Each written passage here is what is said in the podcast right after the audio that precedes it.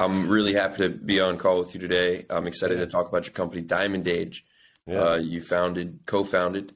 Uh, yep, yep. Really cool company taking a fresh spin on uh, an industry I've been covering for three years on YouTube, 3D printed construction. Uh, mm-hmm. My, you can see up there it says automate construction. So yep. when I see new parts of the job getting automated, that gets me even more excited. So to hear you guys have 27 different attachments that you're using on your gantry system, or you hope to use, I saw that was the initial plan. You have yeah. at least a handful of them in action already. Mm-hmm. Uh, I don't even know where to start. Uh, Um, well, I, you know, it, I think the easiest thing to start is is one. You know, um, uh, my wife and, and I watch you. We always checking YouTube when we're watching Netflix and stuff, and just say, "Oh, what's Jared got going on?" So, you know, do appreciate what you're doing for people out in the field. And I think the the biggest thing we look at this is that um, there's a lot of people in the field doing a lot of hard things, right? Which take a step back, housing needs to change, right? hard things to build houses these days, not enough labor, costs, all of that fun stuff. Diamond Age, you know, in, in the way Jack Oswald and I, my, my partner, and then my other partner, Paul Clark, and uh, a couple of other co-founders that uh, I might talk a little bit about, looked at this and said, look, um, we got to build houses, and houses haven't changed since, you know, it, people say 100 years, but if you go back and, and I think the thing for us is you go back to like Levittown right after World War II. And most builders know about that, you know, on Long Island, big first true like master planned communities. Um, you put those people in a time machine from 1947, 1948. You bring them to an existing job site. A DeWalt is a little bit different. You know, a Bostitch nailer is different, a laser level, and an iPad. But by lunchtime, they'll be a pretty functional crew, and by the end of the day, they'll probably be craftsman gravel, craftsmanship level work going on from those people if you had that magical time machine. So to have people transported 70 or 80 years into the future and take four hours to get up to speed says stuff hasn't changed. Yeah, it's interesting analogy. Uh, and I one of the other fascinating parts of your company is your history at Tesla. Uh. They're like the king of automation. Uh, historically. So your role there, you were a, a production director. Yeah, you know, was, Tesla's a funny story. I've been in factories my whole life, and mm-hmm. uh, I, have been watching Tesla for a while. So I got a chance to go work for them in, in 2014, kind of really early in the Model S launch. And I uh, I was asked to go and fix kind of operational engineering for powertrain, which was about 30% of the value of the car. So motors, batteries, chargers, electronics, cabling, and um, went in there and and pretty quickly put together a killer team and uh, and turned that around pretty quick.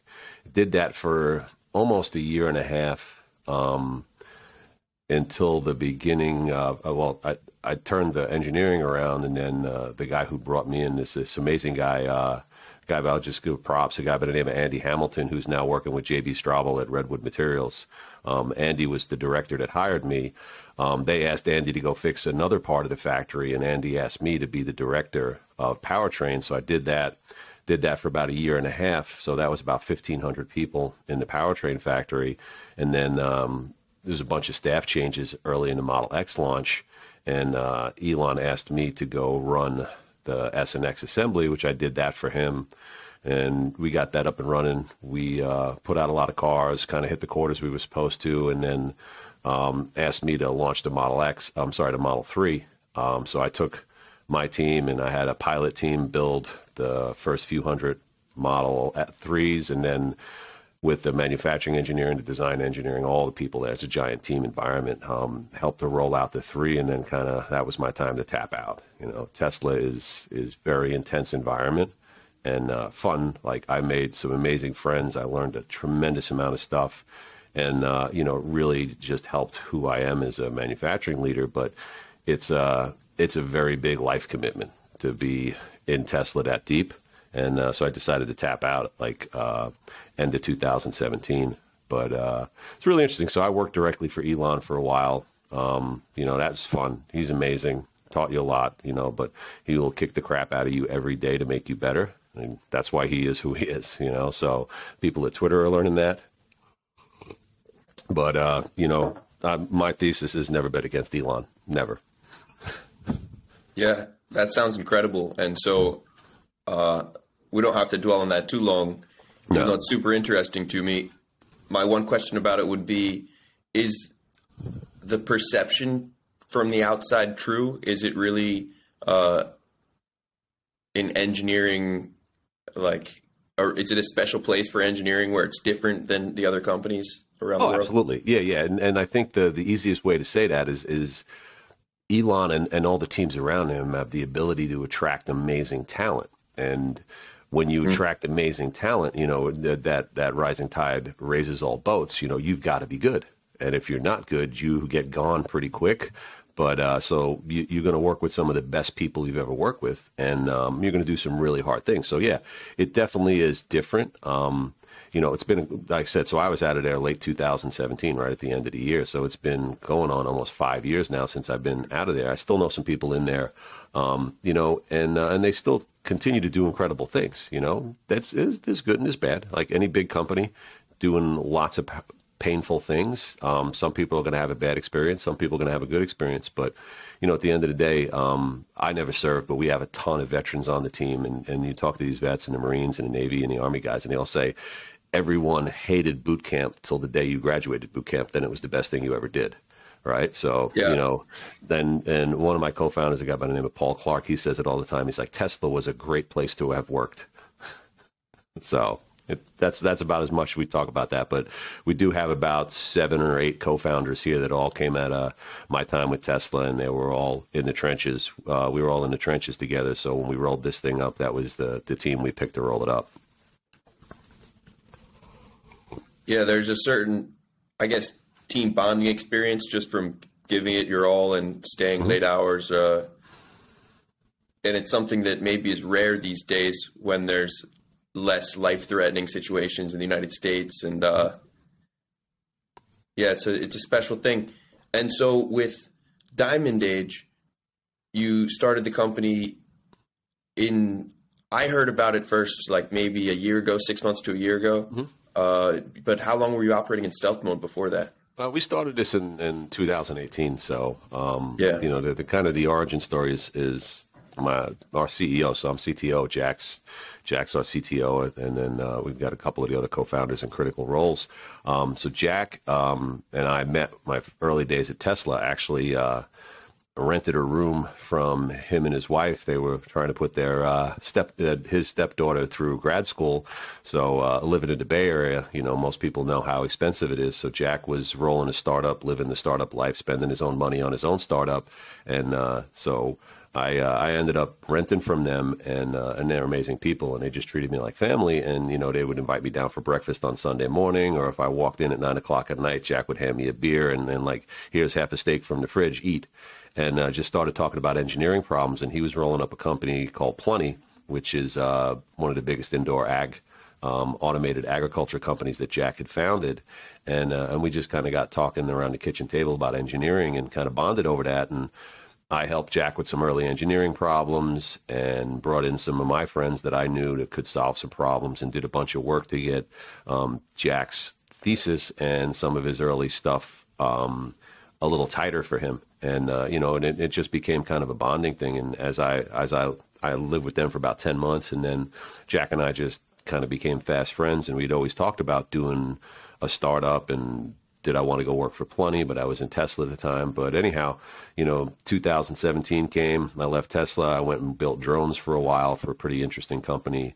And uh, Jack was always whispering in my ear, "Hey, there's there's something out here." And, and we tried a couple different exploratory things, but um, Jack kind of created the housing thesis. You know, he had uh, he had kind of a, a life changing conversation with his uh, his son talking about moving out of the Bay Area because they couldn't afford a house, and his son was a recruiter at one of the big self driving shops. And his uh, daughter-in-law was a nurse practitioner at one of the biggest um, research hospitals on the uh, other side of the bay. I'm not going to talk about companies, but they're they're an amazing couple. And uh, sounds and like they, they should be able to afford a house with those jobs hundred percent in any reality except the Bay Area, right? So, you know, that kind of that kind of was Jack's call to arms, and and we started really talking about the housing thesis, and we saw what some people did, like super early icon work, and uh, we started looking at housing, and we said, hey, people are onto something here, and uh, and and Jack was smart enough to kind of take us and say, look, let's go talk to people. And we spent about six months on a listening tour, and we went and talked to land developers and structural engineers and architects and materials people, and all the conversations were, "You're crazy, but that might work." And uh, you know, so we kind of rolled with it, and it you know it, it got a little bit of momentum we uh, Jack put together a business thesis. I pulled together a technology thesis, and you know we kind of beat the hell out of it and said, how do we make this work? You know, you're going against the biggest industry in the world. You know, Jack had already conquered agriculture in his last startup, and the only thing bigger than agriculture is construction.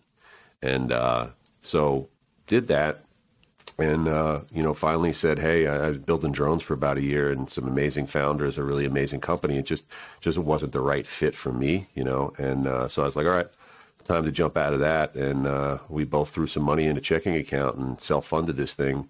And I went to all uh, all my compatriots at Tesla that uh, you know I kept in contact with. And said, "Look, guys, we're going to go do something really crazy. Going to spend a bunch of money." And uh, we rented a shop bought a bunch of equipment and started experimenting. And all my uh, all the all the folks from Tesla, you know, did uh, did a bunch of help, uh, a tremendous amount of work with us, you know, and they got paid in in beer and scotch and Red Bull and chicken wings, and uh, did that for about two two and a half years. And we came up with a working prototype. And uh, and shopped that around to some of the venture capitalists in the Bay Area, and finally hit with a couple of uh, really impactful companies. And uh, launched uh, launched that funding, and that allowed me to take all the people and convince them that hey, Tesla's amazing, but come do this, come be a founder. And and I had quite a few people um, from that Tesla time that said, yeah, let's go do this. And that's where we got the uh, that's where we got the funding, and we rolled up and built that first prototype house and all of our equipment, and proved out all of our tech through uh, the end of 2021. So at that point, some of the other guys on your team, Jack, they had other startup experience. Mm-hmm. It was your first startup. Uh, well, I worked at uh, you know the drone startup I worked at. I got in there and it was pretty small at the time. Not as a founder. Not as a founder. No, no, no. I worked mm-hmm. for the mm-hmm. founders, and the founders are amazing guys. But uh, like I said, we just wasn't a right match. And that's you know when, when it's when it's small and you're, you know, I was a manufacturing leader for them, and it's small, and you have to have really really good alignment, which was you know, I had lived with Jack, so I knew him pretty well. Right, so we knew we got along, and uh, and then the, the folks that uh, that had come in from Tesla and a couple of the other companies in the early team, um, we had all worked together. So you uh, you know you get to know everybody's what the fudge face, right? And when something breaks or it's two in the morning and it doesn't go right, and I'm stomping around going what the fudge, uh, everybody knows. All right, give him five minutes, he'll calm down, and then we'll go solve this problem. Where if you just kind of meet people and, and some founders just kind of randomly meet and you don't know people's reaction when times get tough, but everybody that had worked at early early diamond age, the sub ten people, we knew each other so we all knew idiosyncrasies, we knew people's abilities, and all of those abilities focused on everybody could weld, everybody could machine, everybody could design in CAD, pull electrical wiring. So we were all we were all builders. Jack was mixing concrete. You know, we we did everything ourselves, and we continue to do everything ourselves. So that was that was the key. Is that early team set the culture, and we're kind of a culture of builders. Like everybody we hire has hands on, you know, to the machine. Um, there are no department managers. There are no directors. You know, we're already growing pretty decent size, but everybody's intimately connected to the work, and uh, and that's that's how you you roll a, a startup that can move this fast. So it's a similar organizational structure to Tesla, like flat organizational structure. Uh, Tesla was, from what I know, like I, I, worked with a lot of people that were at the San Carlos days in my early 2014 and 2015. I would say, you know, and uh, and it's it's probably punching up, but I would say we're kind of like that Tesla San Carlos phase where everybody was super connected to the work. Um, once you get big, you know, you start getting into the thousands of people. Yeah. You know, uh, when I was at Tesla, you know, there was five levels of leadership um, that I had to steer below me right? You know, you had line leads and supervisors and associate managers, managers and senior managers and directors. It's like you have to be that big to to run a company that gets to be 20, 30, 40, 100,000 people. But, you know, in the early days, I wasn't there, but I worked with a bunch of the people that were at San Carlos and it, uh, you know, it seemed like they had it really tight and really well done of connected and really capable people.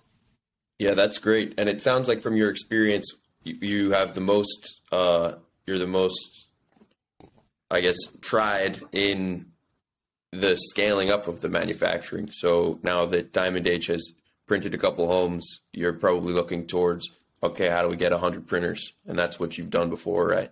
Yeah, I, just by the fact of being the oldest, uh, save for one other guy on the team. Um, yeah, I have the most experience, but like before I did Tesla, I did factories all over the world and mm-hmm. you know built built dozens of facilities and factories. So and scaled them, and that was all fun stuff in in packaging where you know you're making five, six, eight million pieces a day.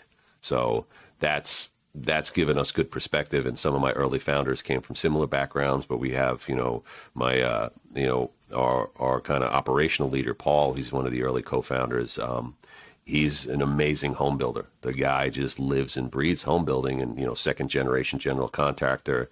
Funny story. Went to you know, Cal Poly and said, I'm going to be a mechanical engineer. I don't want anything to do with the home building business. Graduated and immediately bought a home building business. So, but I was able to pull him out of the home building industry and bring him into Tesla and, uh, you know, and a, and a, bunch of the other people. And we have, um, you know, some of my folks on my software team. We just have a, a, pretty amazing spread of people. I've got the guy who writes our software is, uh, you know, he's a Navy nuke. He was running nuclear reactors on aircraft carriers, and he was one of the youngest officers ever in the in the nuclear navy, which is an incredibly smart assemblage of people. So to be one of the youngest ever to hit his rating you know, smart, capital S, underlined, bold, and italic. And you know, a guy by the name of Adam Hoke. He's uh, he was working with me at Tesla, and we have mechanical engineers extraordinaire that all of them Tesla. So um, you know, all came together. Like I said, Tesla was a, an amazing aggregator of talent, and uh, you know, but at the end of the day, everybody said, "Hey, this is great, but we want to be able to say." We built this from the scratch, you know. So those those original ten people, um, just really have set the kind of tone, that culture, and the heart of the company. And it and it's it's been really fun to mirror that. We're building and we're getting pretty decent size right now, and and we've seen that continue to mirror that. Everybody we we bring in is uh, is someone who's done something hard in their career. So it's fun. Yeah, and I'm sure when you get started, like Tesla with the Roadster, you're not mm-hmm. making everything yourself from the get go, but you're using what you can and figuring out what are the first things you want to make yourself that you can improve. Ultimately, I guess you guide towards making everything yourself. Are you making things like the stepper motors yourself already? No, so we we build we build everything in house, but again, I'm not going to go gearboxes, stepper motors, logic controllers, network cards, things like that. So all of those things are bought off the shelf, but we build our own electrical cabinets. So we design and build and wire um, all of our electrical cabinets. We build our own wire harnesses, you know, but no no point. There's amazing tech out there and steppers and servos and positioning and sensors, but um, you know, we are truly ground up. Like we do everything in house. We don't shop anything out. I think in the you know close to five years we've been doing this, um, we've sent out maybe thirty thousand dollars worth of parts for manufacturing just one, we just did not want to buy the machine to do one operation, and the other one, the machines we did have, we were running them around the clock, like people sleeping next to the machine and uh, you know waking up and, and reloading the machine when it was done. So we just said we need more capacity, and we just we paid somebody to do it. Besides that, we've actually got amazing machinists on staff. We got a pretty well kitted out machine shop. We've got some of the best welders you'll ever come across. So we uh, we focus on the people. You know, you bring in the people that can do it. And uh, when we were when Jack and I were paying for everything, it was two weeks for a prototype and five hundred dollars, and now it's two weeks and five thousand dollars. That's the only thing changed, right? You get a little bit more money to spend on prototypes, and uh, but you don't get any more time. Yeah, and I guess you're prototyping a lot of stuff all at once. Of the twenty-seven attachments, how many are, I guess, at a beta operational status? Um, eight right now. So we we, wow, we that's a yeah lot. yeah yeah, yeah. So and uh, you know, it and it it all goes sequentially, right? Like if if you if you look at this, there's no point in me trying to engineer something or engineer a prototype that would have the robot waiting nine days on the job site, right? So right now we're you know we're doing early stuff of preparation for the slab. You know, slabs are what they are. They're never flat. They're never straight. They're never plumb, true, and level. They're, they're good or bad. We've got some good slab contractors working through us through our contract, through our um, you know our customer so they do the best they can but um, so you know how we date them to slab with equipment and then how we prepare it and we do some really different technology on the wall system. So we do some drilling automatically we do scanning um, post processing so we actually cut some of the concrete um, you know insulation, rolling trusses. So some of the stuff that uh, we've been doing is all early in the house build, and then uh, you know as we go along, we we have the balance of where something is in the build sequence. So that kind of stack order from slab to front door keys, all that kind of sequential process, and then what's the either the safety aspect or the labor reduction aspect, and that's how we kind of prioritize on tools.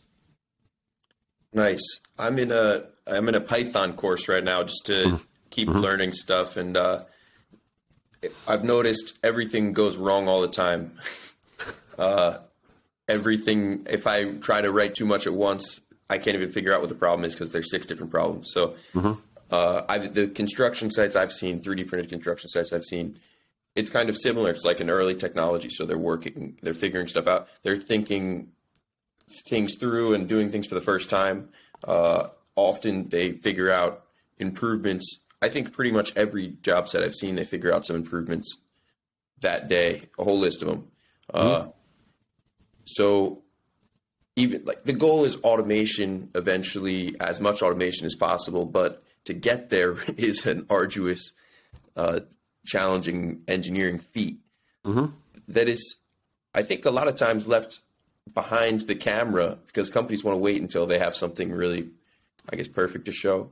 But can you tell any blood, sweat, and tears stories of the challenges behind the scenes? Oh, thousands of them, thousands of them. I think back up to what you said, right? You know, you, everything you do is going to generate problems, and the question becomes: is are you generating problems faster than you're solving? Right? It's just sometimes yes, sometimes no.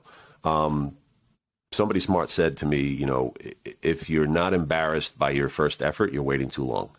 Right? You're you're never going to get it perfected in the shop. You're never going to get it perfected in the lab you know, in our production yard. You go out to the field with it. Go out to the field, and you know, no equipment survives first contact with its its field roll. But we've gotten really good at that. We've gotten really good at, at saying, okay, um, you know, this is uh, this is at 60%. Let's go see what it, will it hurt anybody? Okay, no. All right, as long as it won't hurt anybody, let's go try it. I can knock down a wall, I'll rebuild the wall. I can bend a part on the machine, I'll make a new part, but I just can't hurt people, right? So, um, you know, so getting that early contact with process and with product is key, you know, and uh, I have some great stories like we truss lifting, you know, we're, we're, we're putting truss lifting in and that was a really quick prototype tool and um, doing it kind of uniquely, right? So we have some IP around it, but um, first job, the uh, the guys who were framing a house next to us, we finished a house, so they were doing a roof next to us. They uh, they were like, "Oh my God, that's amazing! That's fun!" Right? You know, and, and we rolled trusses in about three hours, and didn't need to bring a crane on site, didn't need that, and uh, and we learned a bunch of stuff. We just learned, hey, how do you engage with the truss? How do you, you know, stability and all of those things. But um, you know, on the downside, you know, pick anything we've ever done. You know, we were we give you a little insight, we started a house June 6th and got a certificate of occupancy August 10th, right? Mm-hmm. And uh, wow. in that in that time, um, we were printing at 116, 118 degrees, right? And uh, you know, running running shifts, um, pretty long shifts, and a lot of dedicated kind of our operations team. We call uh, the guys out in the field, we call them industrial athletes because it really is like it's an understatement to call them a production associate or a machine operator. These guys are top level athletes to be out in the field and to do what they do. And and you know it's a team out there but um, you know so printing through dust storms or working through and, and taking pauses for lightning you know OSHA's got a bunch of rules like there's lightning anywhere in the air you got to stop. You know we're sitting there with big giant grounding rods sticking up out of the ground. And uh, so you know going through that weather and, and learning how to care for people first and then the machine you know the machine was built pretty well um, but how do you stage people and how do you give those people rest breaks and how do you how do you do those things? So that was that was a big learning process, and um, you know the fun part of that is is everybody came out of that stronger. We we have still a lot of the original people that we brought in for these industrial athlete roles. They're still on the team and they're they're psyched as hell. You know, they own a part of the company and um, they're just like, let's go, let's build. And uh, so, you know, those are the type of things. But on equipment, yeah, you could point to any piece of equipment and we've we've broken it, we've twisted it, we got it wrong. But uh, you know, again, it's it's how quick you react and how quick you can walk away from something that's just not going to work. Do, does the thickness and height, which are both particularly large on your system of the layers, mm-hmm. uh, help with the printing and heat environments? Yeah, yeah. You, you know, it's it's interesting because we're actually, you know, we, we use pretty large aggregate. Um, we're we're quite differently with how we do it at extrusion. I don't want to talk down and through that too much, but you know, our our layers are two and a half inches wide, two and a half inches thick, and and we think there's plenty of room to move on that um, in either dimension. Um, so it definitely helps, but um, you know, because it's really just machine cycles. If if I wanted to lay down a half inch layer, I'm going to lay down 200 layers to get to uh, you know a foot high wall right? So it was it was chosen. We thought that was optimal size to kind of build, but be able to handle things. Um, so you know, concrete's a tough material. Concrete's tough in the heat. It's a living material. You know, we recognize it's uh, it's one of the most studied materials on the planet, but it definitely is. It, it's alive and it reacts and it reacts to its environment and we think we've figured out a way to have concrete cooperate us. We're never going to beat concrete into submission. You're, you're not going to beat Mother Nature. You're not going to beat chemistry, but we uh, we get the concrete to cooperate and do what we need to do, and that's part of the wall structure, and it's part of how we've engineered the equipment. And that's the one thing is we're truly materials agnostic. Um, we basically roll up to a quarry and we just go get a sized grade material and we get a concrete sand. We don't need any special ash you know we use fly ash as a as a you know greenhouse gas offset but we don't need any special volcanic ash you know. I, I, know a lot of people out there doing amazing stuff but some of the mortars that they need to use and where they trucking it in all the things you've asked people on your interviews right is like hey where is this material coming from and how much does it cost? And i'm like pick a quarry in a 30 minute radius of the house. I'll send a guy there. He'll he'll whip out our spec sheet and that afternoon I'll have dump trucks rolling and, and you know rear dumping 25 tons of material and we're off to the races. When I hear mean, that, to me it means batch plant mixer. Um, something like that, yeah, yeah. We do we do batches, right? And um, you know, obviously, because the conditions change during the day, and we we've dialed that in pretty well. And, and, most people are doing that. I see the guys who are who are doing continuous pumping and, and different stuff, and some of the equipment that you guys have shown. Um, you know, kudos to them. That stuff is hard. Like uh, rolling process changes are not easy. So those those folks are out there doing hard things. We do it a little bit differently, but at the end of the day, um, we always said concrete is a very very globally utilized material on a very local scale. Rock is different from every quarry. Sand is slightly different from every quarry. Um, we actually started out throwing Sakrete in the machine, and like I said, I, I, give people the challenge. If if my guys were up to it and I had the time, I'd, I'd bring a skid of um, Sakrete in from Home Depot, and I would bet after the third mix, my operators would have it dialed in and get the strength and have it coming out of the machine.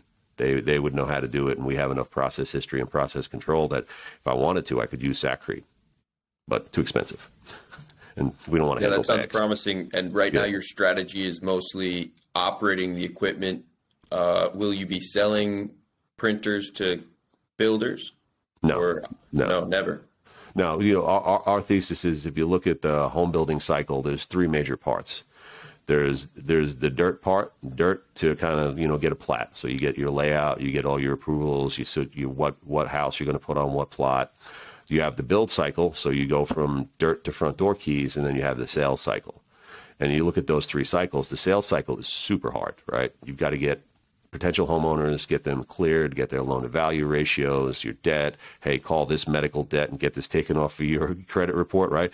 The, the home builders are amazing at driving those relationships, and especially the one we're working with. You know, they, they drive those relationships. They get people in houses. That is a very high touch business, and for me to to say I'm going to be an engineering company and do that would be crazy right? They really have that dialed in the sales cycle and and the marketing and they know what people want to buy and the architectural aesthetics. So we stay away from the front end of that customer. And then on the back end the easiest way to go broke is to speculate on dirt and say hey i'm going to buy this cotton field out here in arizona and i'm going to convert it.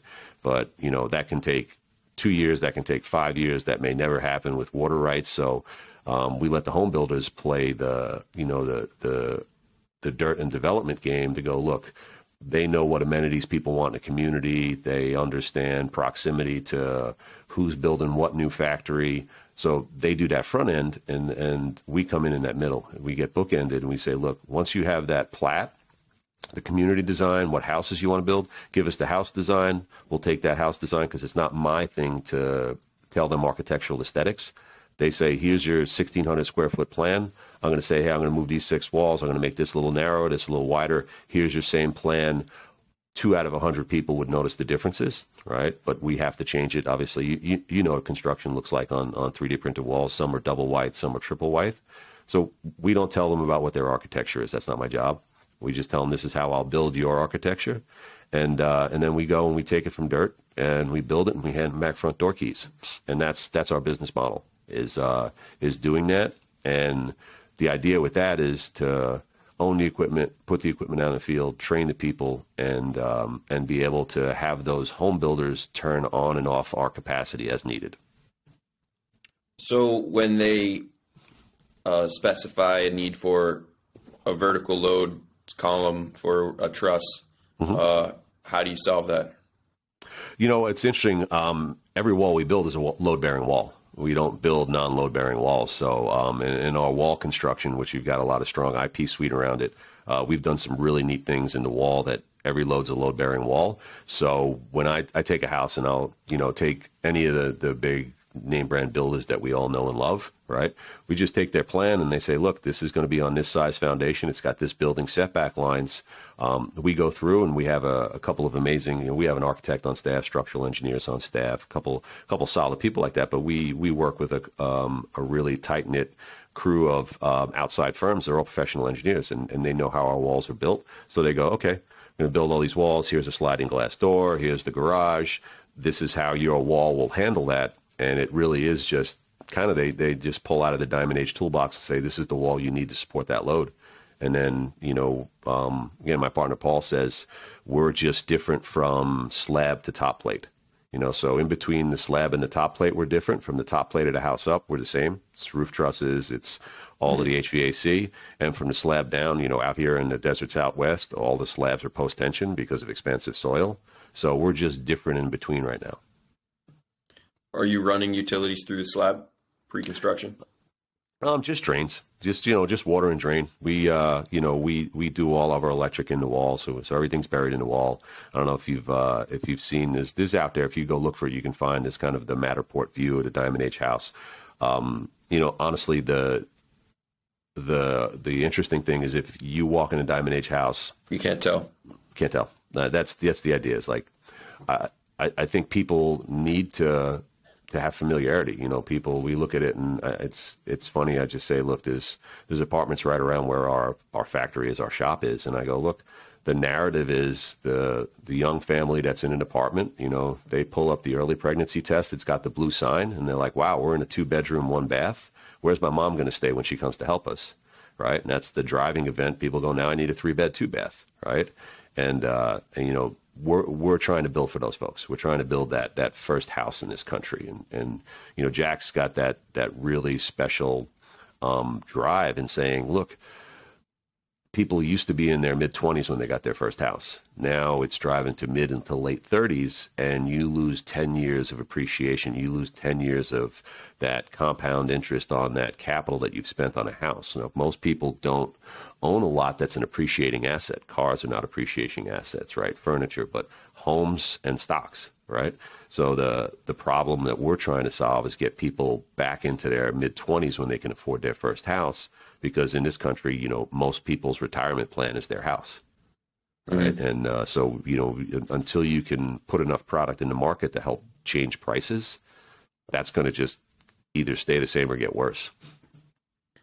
So, are you achieving that continuous vertical load with the backfill of a different kind of material or some foamcrete insulatory structure? Yeah, we, we're, we're, we're a composite wall structure, so there's a, there's a bunch of patents around that, and um, it's a little bit different, but we've just, we've found a way to take a few different components from different parts of, of masonry and, and panelized construction and, um, you know, put it together in a way that flows really well from an automation standpoint that is very familiar to building inspectors. I mean, I'm I'm out here, like I said, I've already gone through two different. I've built in two different municipalities already, and we just educate them. They're all they're all great people, but a building inspector's job is to provide life safety um, conformance. Right. At the end of the day, building inspectors, their primary job is not to worry if the house is leaky on air right? Their primary job is to make sure that house doesn't fall down in a, in a big windstorm or a big snow load or a hurricane,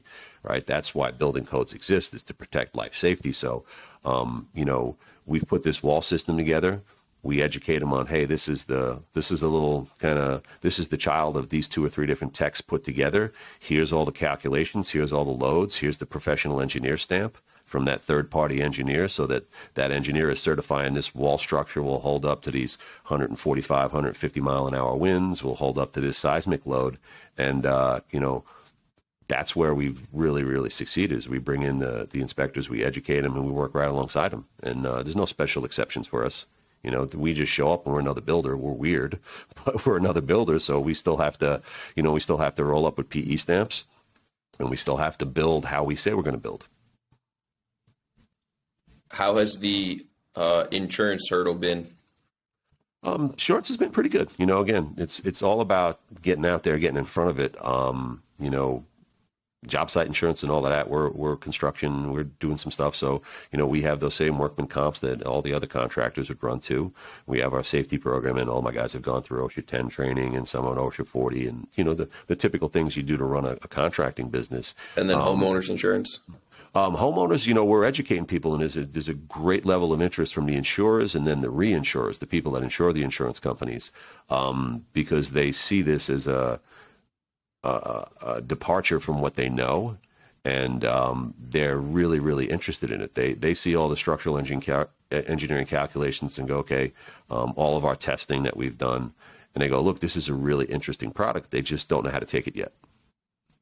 Yeah, I'm sure they want to come up with a number. They want to do business. Uh, mm-hmm. It's hard to come up with that number, I guess, for a new product. Um, yeah, but you know, they just look around and they go, "Hey, you know, uh, at the end of the day, it's a CMU. It's a masonry block home to them, right? So they know what that house looks like.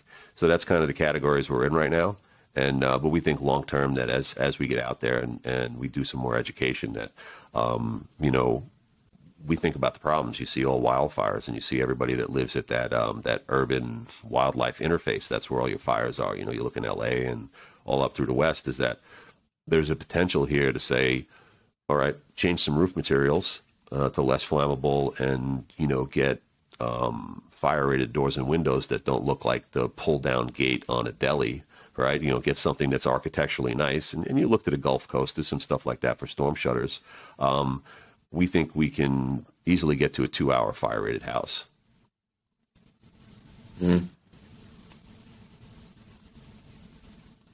So, right now, you're working on building uh, a group of homes in Arizona. Mm-hmm. Uh, is it that's separate from the 72 unit project? Or? Uh, yeah, so we we we've done um, we've done one quick demo project because again uh, the the builder we're working with is just absolutely amazing. They just uh, have been the best partner and they really see where this tech helps helps them get more people into homes. Um, so we came out um, and again you know we have the same inertia that other people is getting permits, getting plats, getting all of the connections ready. So we came out, we built a, a, a group of small, a, a, small group of houses just as that quick turn demonstration. Um, now we're building out a whole community of 48 houses, and then on the heels of this one, so mid to late summer we'll be done with this, and uh, we'll go to another community that you know the it's the, the full community can be up to 600 units. Um, you know, and, and, our contractual agreement is for 72 of them, but you know, um, from what the builder is seeing and what the public is is feeding back on this, you know, th- they'll reward us for our performance. That's all I got to say. They uh, they like us, they trust us, and they're great partners. So as we perform, they'll just uh, they'll reward that. You know, and and good performance equals more work. Yeah, it's good to have scalable opportunities like that. Uh, mm-hmm. That's awesome. I yeah. got to tell you, I was driving back from California from a video I shot with uh, a group out there, and I was driving through Eloy, mm-hmm. so I had to do a couple laps around to try to see if I could figure out where the where your printed homes are. Mm-hmm. I couldn't find them. I don't know if they they blend in too much. I was looking at the pictures, comparing a few times. I thought maybe that's it, but maybe the garage is on the other side. I can't really tell. You know, we're, we're kind of a we're kind of a show not tell. We don't we don't talk a lot. Um, you know, and, and and we just do that because institutionally we just keep our head down and keep doing what we're doing, and um, you know let the market decide. Right, let the market decide on what we're doing. And right right now the market is saying they love us, um, but I'm one bad mistake away from them not loving us. So I just I keep focused on that. I know a lot of other people um, have been doing stuff, so um, you'll see a lot more. It's it's out there. If you go if you go through who I'm partnered with, it's all of that information is available online. You just got to click a couple times, you'll find it. Yeah, I'll always be doing a lot of clicking. Uh, will you have any public facing events or demonstrations coming up um, in the future? I'm not sure. Like you know, I, I, let I let Jack handle that side of the house. Sure, um, yeah. You know, again for us, it's it's build the product that the folks want. You know, and those, those folks are the the home builders because they have the pulse of the home buyers. I I can't even begin to assume to know what they know about home buyers in the market and the mortgage rates and buy and down points and all those things. So I just let those experts and and and they may end up doing some stuff, right? And uh, you know, I'll support whatever they want to do, but you know. Uh, unless they ask me to say, look, like you know, we uh, we'll do some. We've done some trades days. Like so, when we do this right now, you know, we're working with a lot of the home builders trades to finish stuff that we haven't pulled in house yet, which we will. Um, so you bring in you bring in all the trades and say, look, this is this is the weird cousin of CMU. This is how you're going to work with it. If you build concrete block houses, this is just 10% weirder, right? And uh, so we've we've done events like that, but it, it really is. Um, it's really focused on just maximum efficiency for the time that we have. We're small compared to a lot of other folks out there. Um, we're going, I think the velocity we have is just absolutely incredible. So those things end up being distractions. I want people to know about it, but at the end of the day, the home builders know about it. They think it's a product they need. They think we fit in really well to that attainable housing um, market where getting those first time home buyers in, and uh, and I, I let them handle that. I don't want to I don't want to get out in front of them because that I would just I would crash that. Like they do it really well. That's their business through recessions, through downturns. So um, I let them handle that side of the business. They uh, they're just amazing at it. So why even try? Yeah, that seems smart. It's a beast of its own, and mm-hmm. uh, if they've tamed it, then let that be. Yeah, yeah. Like I said, these these folks are all you know top ten home builders, top twenty. They've all ridden through recessions. You know, these folks turn out ten to ninety thousand houses a year for me to assume I know how to represent that better is just that's ignorance. So I just I, I stay out of their way, and, uh, and you know again, this all comes back to the feedback. What do they need to show? So they need to show their sales agents. Okay, we do a we do a you know a uh, a walkthrough with their sales agents. They need inspectors. They need um, their finance people, their insurance people. We we focus on that, and and they do all the outward facing. Yeah, and if there is a downturn with rates increasing, uh, mm-hmm. that just gives you guys more opportunity to fine tune. I mean, you got eight of the 27 uh, components beta mm-hmm. tested now. Maybe at that point you got 27, or maybe you figured out you only need 20, uh, whatever. Well, I think the thesis on that is, is the home builders know, like, the demand is never going away right? The the demand spikes, like rates are killing everybody right now, you know, and that that'll that'll do what it does. I have zero predictive ability on that, but at the end of the day, population of the country continues to grow, family creation continues to happen, you know, and you, you see that you have two, three generation households, you know, children, parents, and grandparents because of housing costs, and uh, they know that they have to ride through it. And the unfortunate thing that you know, looking backwards, you saw in 2008 downturn was 400,000 people left the trades and never came back. Wow. They went to drive trucks, they went to Costco, they went to work in factories, they retired early.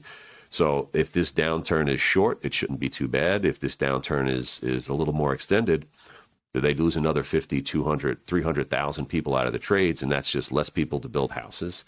Less labor means higher cost of house and less production and it just it drives all the people at the entry point of the market out, right? So, you know, for us, they, they see us as as the ability to to provide supply. I mean, this is a, uh, it's a pretty straight supply and demand equation to a certain point. You know, there's a huge demand, but at the entry level point of the market, you know, there's only so many people that can afford a house that costs $250 a square foot. You know, if you're building a 2,000 square foot house and that's a $450,000 house, right? That is really not entry level anymore. You know, so we're we're focused on being much closer to that entry point of you know whatever whatever to my home builders are selling for. Um, you know, we, we work at market rate for them and let them let them put that house in the market for what they think they can sell it for.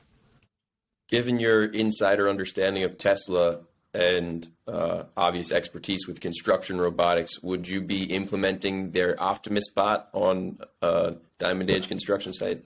You know, I, I, I, I, look at all of that stuff, and, and we've got some amazing roboticists here, like a couple of guys that just, uh, you know, uh, that, that, that top 30 under 30, I would consider them in robotics of the entire world. Um, it's not the right tool.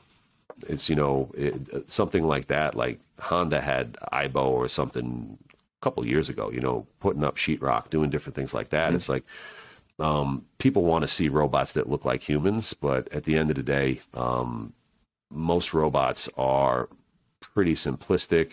You know, you see the we use the automotive style six axis arm, right? You know, because it's easy. It's off the shelf. We buy it. We program it. I'm not going to build that.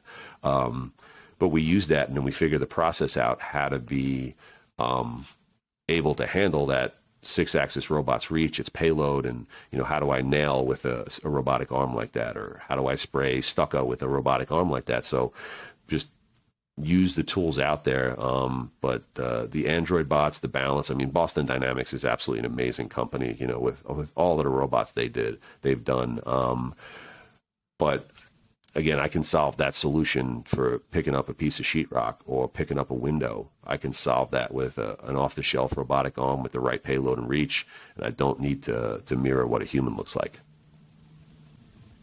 True the only utility that makes a little bit of sense to me is right now it's built the way construction is done is organized for humans to do. Mm-hmm. Yeah. So that's one benefit, but they're all requiring cranes or some type of way to lift things, move things, reach ladders. Uh, mm-hmm. So a gantry system that has the entire build volume enclosed and can reach every corner mm-hmm. uh, seems like why yeah, couldn't yeah. it do? And you, you just you reorganize the build process. Like you know, do you do you get to a point where the the, the roof diaphragm is the, one of the last things that goes on the house? So you leave uh, the house open to access. Now you have to have, protect the house from weather as you're building stuff. But at the end of the day, people are gonna anybody in this space that goes beyond just making walls um, is gonna have to learn how to build in a different sequence and to protect that exposed building environment um, until you get that that roof diaphragm on and get that house dried in. So that's a challenge we're dealing with, but we think we've got a pretty dedicated path on that. Right now, you're sticking closely to what the home builders want in terms of output. Mm-hmm. Uh, is there another path where you optimize for how the robot can build in maybe the most cost effective manner, ignoring the output? Oh, absolutely. Yeah, yeah, and uh, you know, the end of the day, um, it's a trust relationship. So once the, and I think we have that right now. And like I said, trust takes forever to do, to gain, and then it, it, evaporates in a second. So just very, very focused on making sure that, that my customers um, truly understand what we're doing and, and, and that we stay within their boundaries. But um, yeah, the, the, the, you know, if you call that, uh, take a car factory, it's called stack order, right? You know, you, you can't put a wheel on before you put a disc brake on, right? So that's in, that's something you can't violate in stack order, but I can put window glass in before I put the door seal around the door opening. So that's a stack order you can move around in the process, or I can put the emblem on a trunk lid before I put the wheels on. There's no interrelationship with that, so that allows me to to move those things around in that stack order, and and there's a decent amount of stack freedom you have in a house. But you know, obviously, I'm not going to paint before I put stucco on, right? That's just dumb. But um, you know, where can you pull electric? Where can you pull your utilities? Um, you know, how do you do those things? So there is some ability to change that stack order to be more accommodating to automation, and that's that's part of the game. And it's not real hard to figure out just have to figure out how you use those tools, how you you drive that product to, to be able to accommodate the the stack order. And you know, my partner Paul says it all the time. He's like, there is for any operation there is a minimum number of steps to do it. operation X takes 21 steps. Then we're the most efficient at it if we hit 21. If I hit 45, well, I got it done, but I'm wasting a lot of time. So we kind of look at the house build as what is the minimum number of steps to get it done and how close can we get to that. Yeah, if you got the robot working, like if it could do every task in one second, then you would just be waiting on the inspector all the time. Yeah, and you know the interesting thing is is coming from I, I've I've had a pretty fun manufacturing ride, but you know I've built things that made 16 parts a second, right? And I've built stuff that you know you build one part every eight days. You mentioned um, something with a factory with five million units of output. Mm-hmm. Yeah, like bottle, like like bottling, packaging, so like Gatorade, things like that. Like run Gatorade machines that 16 bottles a second, right? You know, just can't see it. Um, but you know, you look at this and, and you go into a car factory and like it's interesting. Um, you have car fact, you have um, car builders and coach builders. You know, the the high end cars like Maseratis, Bugattis, those are all coach builders. Those are hand, those are bespoke, right? And then you go to Ford and Tesla, and then you go to the you go to the entry level market like the kings are your Kias and your Hyundais. Those guys are the king of assembly. You know, they build cars with 52 second cycle times. Like the operators, as a car goes down the assembly line, the operator has to do its operation, or their operation in 52 seconds. They've got to put. Interesting. You didn't mention Toyota. Um, you know, Toyota's amazing. Like Toyota's absolutely amazing, but um, you know, just I, I, grew up under the Toyota production system, even in bottling factories. Everybody understands that system. Um, so it's just whatever name you want. All the car builders these days are amazing. Stellantis, sure. they're they're all really like and and the differentiators are single digits, like you know a Toyota to a Hyundai to um, you know even to you know Ford, GM, all of those guys. The the differentiation is single digit percentages in like operating efficiency and quality. So it's just absolutely amazing. But like I said, you look at the entry level of the market, and you got 54 seconds to put a window in a front door. Whether you do it with a robot or whether you do it with a human, and then, you know, at Tesla, we were running 120, 112 second cycles on Model S and Model X. When I look at a robot, I go, look, you know, if it takes me nine minutes to put a window in and I have nine windows in the house, that's not really bad. You know, it's, I don't have to be down, I don't have to move really fast. I don't have to have that lightning precision of loading a piece of sheet metal into a stamping press and then barely missing the robot as I grab it just as the press is opening up and, and risk crushing the robot. That's factory output. We don't have to do that. We have more, you know, minute cycle times, and uh, so it allows you to do things a little bit more deliberately. And uh, you know, so it's it's just a different environment when you think about it. Um, how people are going to take these things from just day shift operations to around the clock operations. We have a pretty dedicated path to do that, right? You just, you know, I'm, I'm building pretty expensive robots and everybody else out in the field is building pretty expensive printers. And uh, you want to utilize that machine around the clock. Otherwise, it's just a pretty big capital expense boat anchor when it's not running. Is there anything uh, interesting we can talk about when it comes to the software? Like, how does the robot see the house over mm-hmm. the time of the project? Is there an as built that's maintained in the does in a brain or something? Mm-hmm. Yeah, absolutely. Like so, we've actually we write our, all our own software. So I know I, I, I assume just from what I see and a lot of from your videos and some other stuff, folks are out there using G code and slicers a lot. Um, early on, we said that was not the way to run a robotic system. I mean, uh, we use G code in our machine shop from five axis, three axis, you know, mills and lathes and all that. And, you know, we write G code all day. Mm. Um, we actually wrote our own custom software suite here, a multi-level custom software suite, because this becomes a, a very, very big part of scaling. You know, this is this is going to be a software driven. It is right now. It's a software driven company. My my software team is my biggest team in my company, and um, we don't think that G code and Slicer really solves it. So we we have our own bespoke software. Um, we got over uh, amazingly smart people writing code, and um, but you know think about that. At the end of the day, in 2026, home builder X who builds 8,000 homes a year is going to say, Diamond Age, you know, Jack Oswald, here's a 300 home order. I'm going to say, okay, give me the lot layouts, give me the prints. I'm going to need some sort of um, ingestion process to just take a, a plan out of Bluebeam or Revit or AutoCAD and run that all the ways down to robot instructions with no human touch. because you know if you if you want to impact this market you need to build a thousand five thousand ten thousand houses a year. There's no way i'm going to have a, a really good cad operator or structural engineer go hey let me see this new floor plan x and okay i'll convert this floor plan x into the machine language needed. Can't do that you know when you're doing it at that level um, so you know that's where we're working with the software to actually just ingest from an agnostic program like i said whether it's revit bluebeam AutoCAD, whatever people are handing us, and get that robot pathing, get that bill of materials, um, and then get the sequence of operations all automatically. You know, and I think that's um, that's not going to solve with kind of G code and slicer solutions. I don't know. I'm not working on that end, so I, I'm, I'm really talking outside of something I know. But owned and run dozens of 3D printers and programmed G code back in you know many many years. Have done a lot of G code and different stuff. Um, for what we have to do with the robot and perception, you said like, how does the robot know where it is? How does the robot know if there's a person on the slab and does it need to run slower because there's a person near it? Right, those type of things.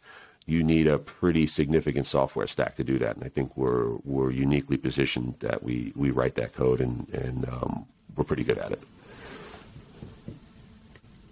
So I guess some of the shortcomings of G code were the interferences with the or changing the toolpath mid project. Uh, um, you know, G code's actually good at that. Like, because if you think about it, you throw a hunk of aluminum in a milling machine, and that milling machine will go and sense the the edges, the corners, the top surface, and then adapt the program to that. But um, like I said, I'm not. We're not working in that, so I can only I can only infer. But you know, at the end of the day, is that having G code talk to a camera and having that camera say, hey, what has to happen here? Where are my obstacles? What are my interest points? Where are my intersections of vertical wall surfaces and wall and floor mm-hmm. and wall and ceiling? I don't have a clear understanding of how you do that in G code. I bet you guys out there that do, or that at least have identified that and say how we do it. But I, it's not intuitive to us. So you know, we, we just like I said, we uh, we don't pretend to be experts in that, but we look at it and we go, we think there's some significant hurdles in that, but I, I bet you there's other smart people out there working on it. Yeah, and there's all kinds of different. I know your equipment uses lidar as well, so that's not going to output G code. Mm-hmm. Uh, getting all those things working together. Yeah, and that's, that's a big software play, and there's a lot of people doing amazing things with lidar, right? Like you know, you look at it, and um, so that's that's again where I can go adopt and I can license tech. Like I I don't want to I want to own the whole stack of what we build. I just don't want to have to create it all. And if someone has a good solution, as long as my software team understands it and can talk to it and write the API calls and all the fun stuff to pull information and push information back to it, we'll uh, we use off the shelf tech all the time. Interesting. And so on the flip side of that, if another 3D printing company, one of the other brands said, "Hey, we really like your truss placing system. Can we order one of those for our our machine?" Uh, would you? Um, you know, I, I honestly, I, I think we have enough of a, a, of a mountain to climb that I'm, you know, like yeah, you're not even trying to sell printers, so you wouldn't want to. No, no, I probably wouldn't want to do that, right? Like I said, you know, some some point in the future, maybe, but um, at the end of the day, I think it's it's just really um, it's stay head down on the product, stay head down on the product, the equipment, you know, and, and get the machines out in the field and be able to move them really fast and set them up and be able to train a large number of people that you're going to need to run these things. You know, you, you start thinking about this, um, this this becomes a military sized problem. You want to go build 30,000 houses, you're going to need a lot of people to do that, even with robotics. Yeah, definitely. Uh, and it's good to see this technology gets a lot more young people excited about construction than mm-hmm. other construction sites. And so it's not as difficult to train the next generation to get involved. Or I'm sure you're experiencing that as well. Yeah, yeah. I'm gonna, I'm gonna have to finish. I got to jump after this, but um, yeah, that's that's a big thesis of what we've done. Only about a third of the people that we have on our team and our industrial athletes are actually from the construction space. You know, we're we're bringing people in. Um, the military's absolutely been amazing. You know, Diamond Age is a super supporter of all the vets that have, have done amazing things for our country out there. Um, you know, you, you can't throw a stick without hitting a Marine or a Navy guy or an Army guy here, and uh, and they're incredibly well trained, incredibly motivated. They understand the team environment. Um, you know, the the funny sad thing is out here that just it's another it's a different sandbox they're used to working in. From the last couple of years, we have a lot of combat vets, and they're like, hey, I'm used to sand, I'm used to hot, and if no one's shooting at me, it's a good day. So you know, but uh, but we've we've had some some real good luck in you know from people all over from the software world, from the robotics world, people that would not traditionally look at construction. We've been pretty fortunate that um, the mission connects with people, um, the company culture connects with people, and and the freedom to put your thumbprint, your DNA into an early company that has the ability to to go put lots of people into their first home. People love that. So um, we've been doing really good at attracting people, and uh, there's still plenty more that we're going to bring into the industry. But that that's part of this is not only homes but good jobs you know, we really want to focus on having people that want to come out and people that love to work with their hands and create. You're not only just carrying bundles of shingles and, and using an air nailer, you're loading a robot, you're learning how to calibrate a robot, you're disassembling that robot and moving it 100 feet. So you have this kind of feature rich job that keeps people engaged and gets them learning. And I think that's key you know, give people a, a, job that's meaningful to them, and they will they will suffer through 118 degrees, and then right now every morning it's 33 degrees. So you know they they've got the spectrum, but so no, Jared, this has been great. Um, really, really enjoyed. I got to jump off. I got another commitment right now, but uh, we'll talk again soon and probably have you out to the site maybe after the beginning of the year. But uh, I love what you guys are doing out there. Uh, you know, I got a tremendous amount of respect for all the other folks, all the all my worthy rivals out in the field. I don't consider anybody a competitor. Right? There's enough business here to uh, to keep us all busy till we all drop dead. And uh, but uh, so a lot of people doing a lot of really hard things, and um, you know that's that's the exciting spot is to see what people are doing and to uh, and to see people saying, "Hey, we all want to put people in houses." Yeah, that's so true. Thank you so much, man, for oh, joining me no today. Problem. If somebody wants to work at Diamond Age, they can click on the link in the description and reach out to you guys. Uh, really looking forward to the next opportunity we get to chat. I know you don't do a lot of media events. No. I'm not the media. I'm a citizen journalist, so it's different. I, I, know you are. I know you, and keep doing it. Keep doing it. We enjoy All right. It. Thank you, All man. Right. Later on. Thanks, Jared. Take it easy. Bye bye.